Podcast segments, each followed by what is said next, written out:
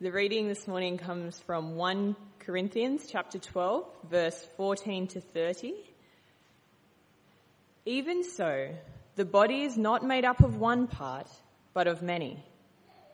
Now if the foot should say, because I am not a hand, I do not belong to the body, it would not, for that reason, stop being part of the body. And if the ear should say, because I am not an eye, I do not belong to the body, it would not, for that reason, stop being part of the body. If the whole body were an eye, where would the sense of hearing be? If the whole body were an ear, where would the sense of smell be? But in fact, God has placed the parts in the body, every one of them, just as He wanted them to be. If they were all one part, where would the body be? As it is, there are many parts, but one body. The eye cannot say to the hand, I don't need you. And the head cannot say to the feet, I don't need you. On the contrary, those parts of the body that seem to be weaker are indispensable. And the parts that we think are less honourable, we treat with special honour. And the parts that are unpresentable are treated with special modesty, while our presentable, presentable parts need no special treatment. But God has put the body together, giving greater honour to the parts that lacked it, so that there should be no division in the body, but that its parts should have equal concern for each other. If one part suffers, every part suffers with it. If one part is honoured, every part rejoices with it. Now you are the body of Christ, and each one of you is part of it. And God has placed in the church first of all apostles, second prophets, third teachers, then miracles, then gifts of healing, of helping, of guidance, and of all different kinds of tongues. Are all apostles? Are all prophets? Are all teachers? Do all work miracles? Do all have gifts of healing? Do all speak in tongues? Do all interpret?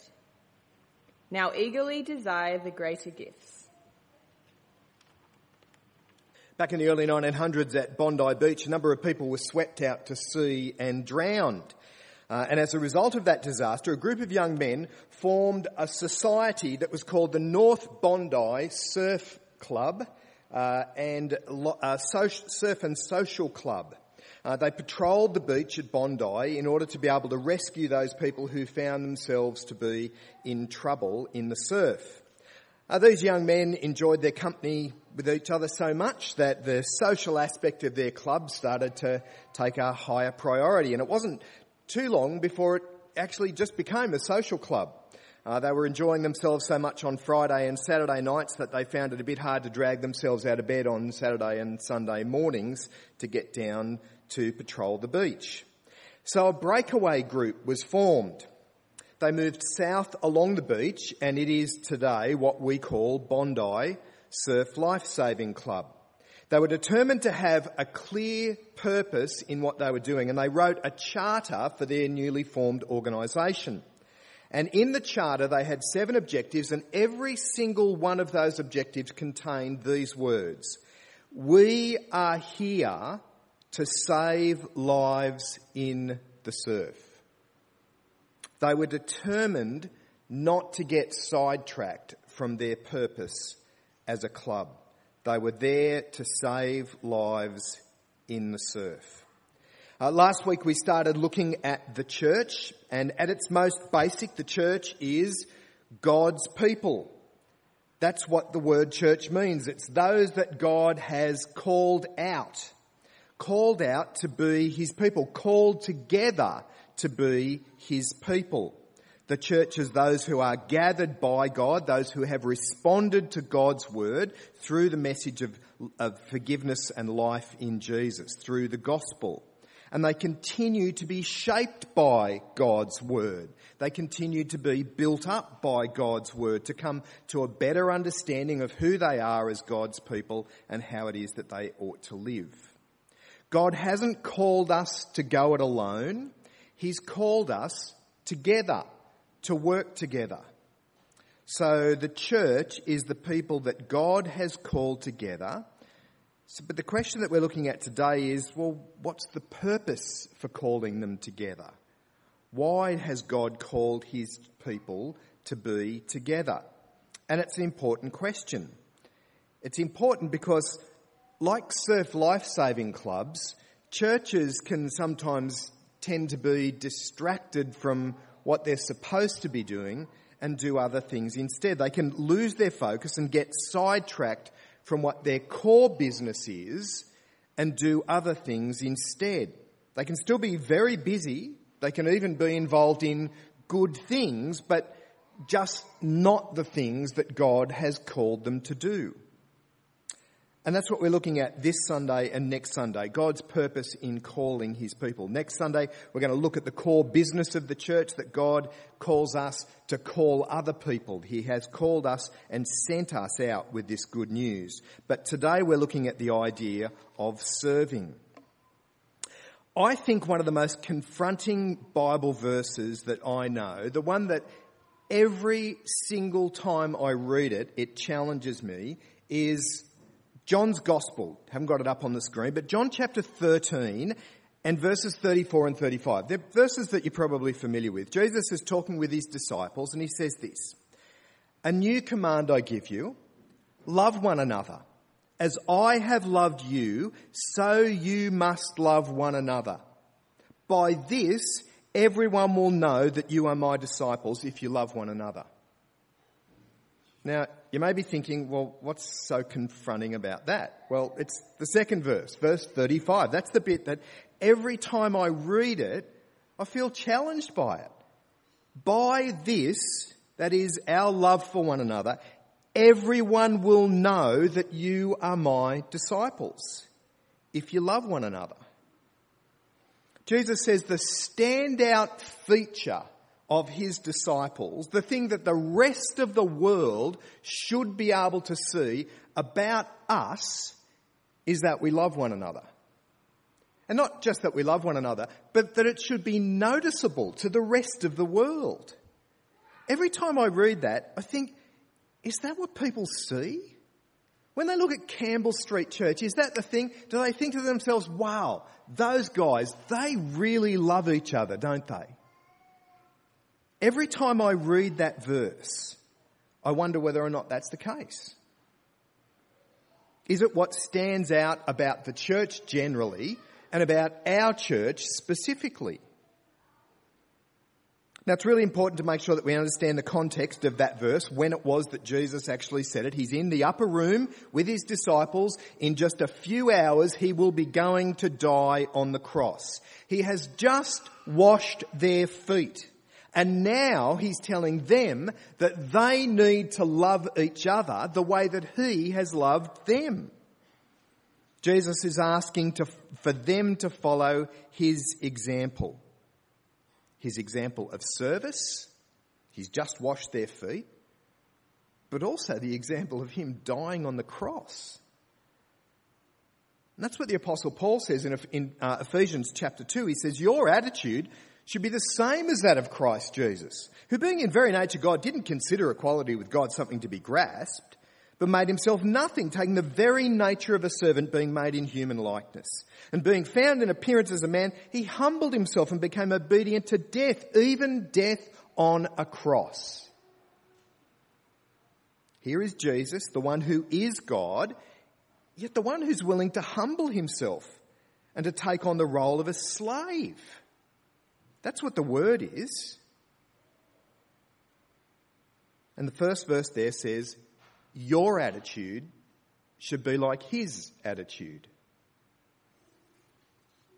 In fact, in the verses just above there, this is what Paul says. If any of you have any encouragement from being united with Christ, if any comfort from his love, if any fellowship with the Spirit, if any tenderness and compassion, then make my joy complete by being like-minded, having the same love, being one in spirit and purpose. Do nothing out of selfish ambition or vain conceit, but in humility consider others better than yourselves. Each of you should look, at, look not only for your own interest, but also for the interest of others. We're to love one another. That's what he's saying, isn't he? And a large part of the purpose for which God has called us out is to do that, is to love one another, to love those who love Jesus. And we're to be servants in the same way that Jesus was. So, who is it that we are to serve? Well, the short answer from the Bible is one another. Here's your next Greek lesson. There's another word that comes up uh, about a hundred times. I think it's 115 times in the pages of the New Testament. Right? And here's a list of some of the one another passages there's a whole bunch of different one another things that we're supposed to do where about a third of those verses are talking about loving one another. Another third of them are talking about being unified, united with one another. And then the last lot there are talking about humility. But when it says one another, it's talking about those within the life of that group that you are a part of. It doesn't have to be an organised denomination, it doesn't have to be a building church like this but it's the people who you say are your brothers and sisters in Christ. The people who you are expecting will love you and the people that you are working hard to love. God has called his people to have a concern for one another. See, church is not a performance that you attend. It's not a ritual that you participate in. It's a group of people that you're committed to and hopefully they will be committed to you as well. That's why the writer of Hebrews makes this plea. And let us consider how we may spur one another on toward love and good deeds.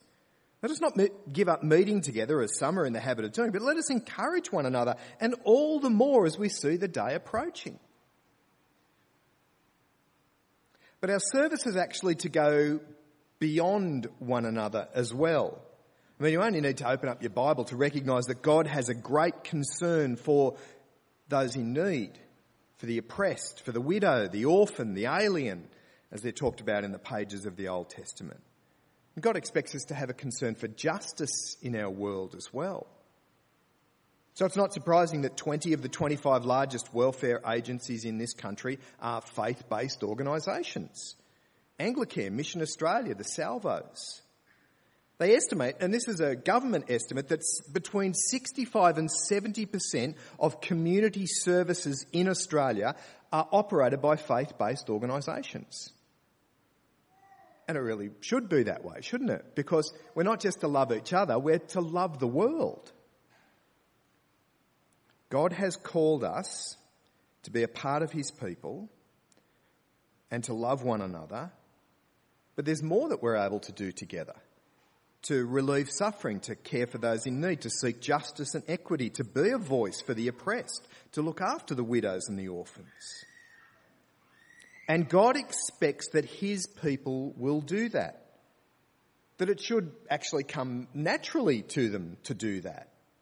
We know what it is to be loved by God, so we should want to love others. And we do all of this not to win God's favour, not to repay God for what it is that He's done for us, not because we have some sense of obligation, not because we're looking to big note ourselves in the eyes of others. We do these things as an expression of our gratitude for the love that God has shown to us. This is what Paul says in Romans. Therefore, I urge you, brothers, in view of God's mercy, to offer your bodies as living sacrifices, holy and pleasing to God. This is your spiritual act of worship. And then just a few verses on, he says this Love must be sincere. Hate what is evil, cling to what is good, be devoted to one another in brotherly love. Honour one another above yourselves. Never be lacking in zeal, but keep your spiritual fervour serving the Lord. The love and the concern that we show to others is ultimately about serving Jesus, responding to the mercy that God has shown to us in His Son. So, how do we serve? Well, like I said before, we've got the example of Jesus. Not only was he washing the disciples' feet, but he was also laying down his life for them. Serving is ultimately about humility. Serving's not about self promotion or impressing others. Jesus has brought in this kind of upside down kingdom where the first will be last and the last will be first. So if you want to be first, start looking for where last is because that's where you need to go. And he says that anyone who wants to be great in his kingdom, well, they're the ones who actually learn how to be a servant of everybody.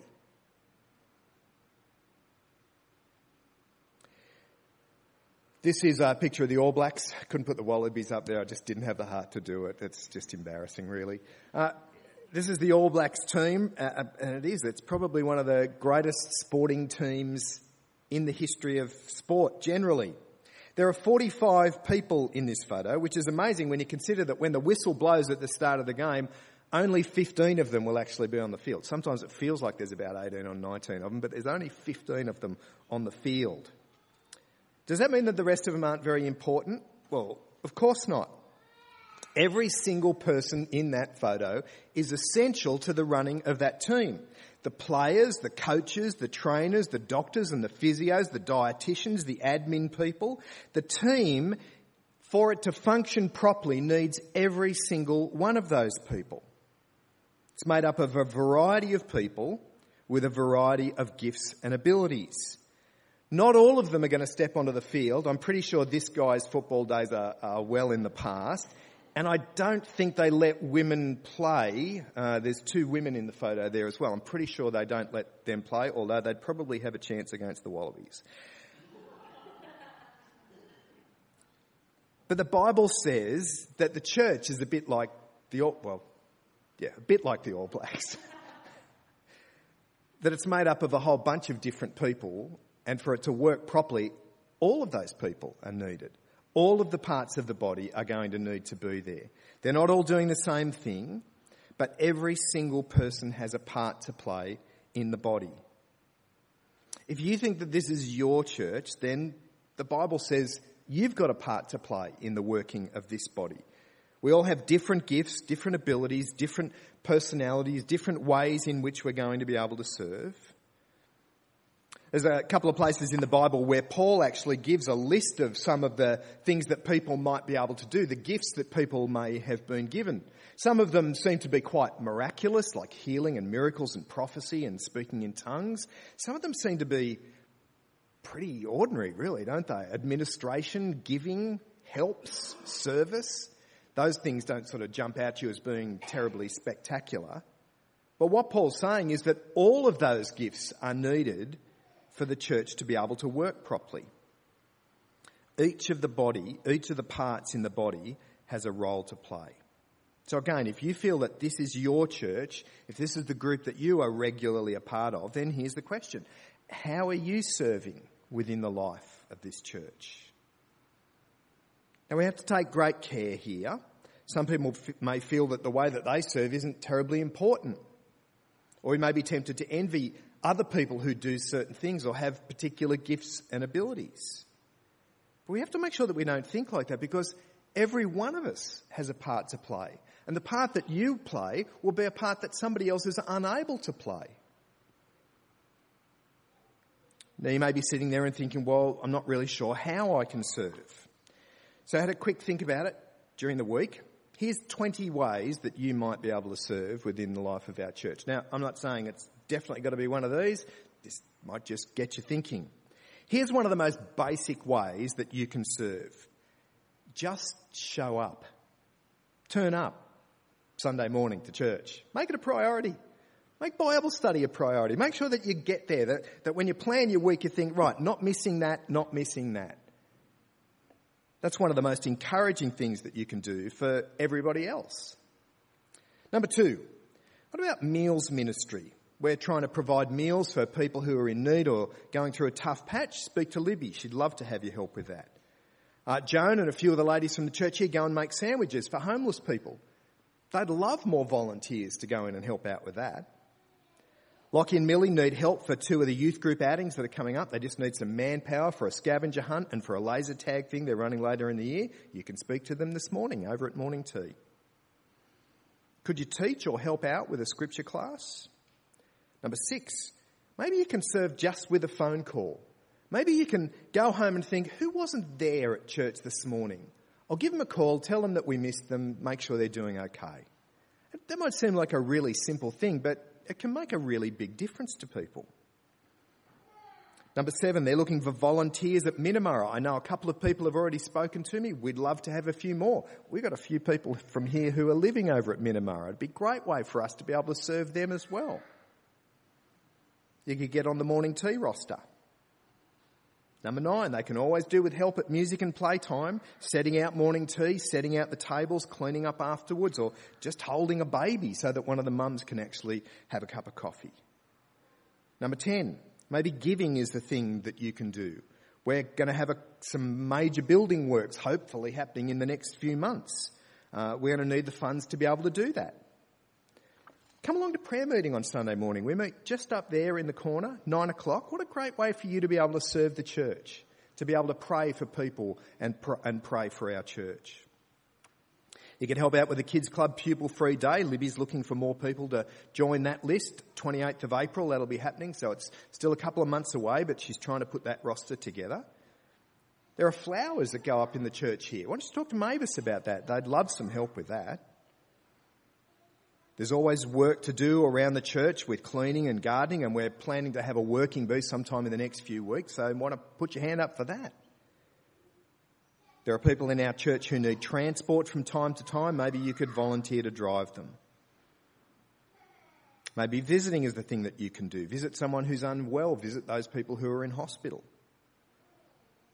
What about getting onto the Bible reading roster or doing a kids' chalk or, or, or joining up with the welcoming team who try to stand at the front door and welcome people, especially new people.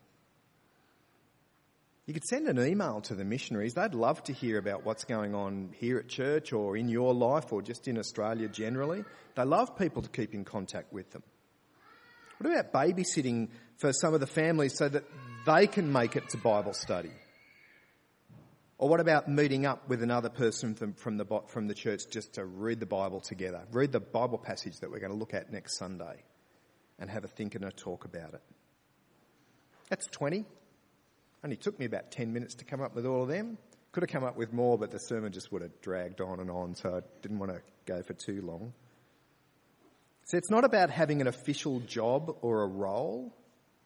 It's about wanting to encourage and love and support and care for the other people who are part of this church.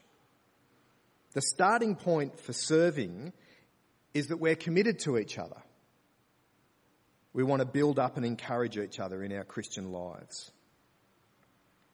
Couldn't think of a better way to finish this morning than by reading that verse from Hebrews. Let us consider how we may spur one another on toward love and good deeds.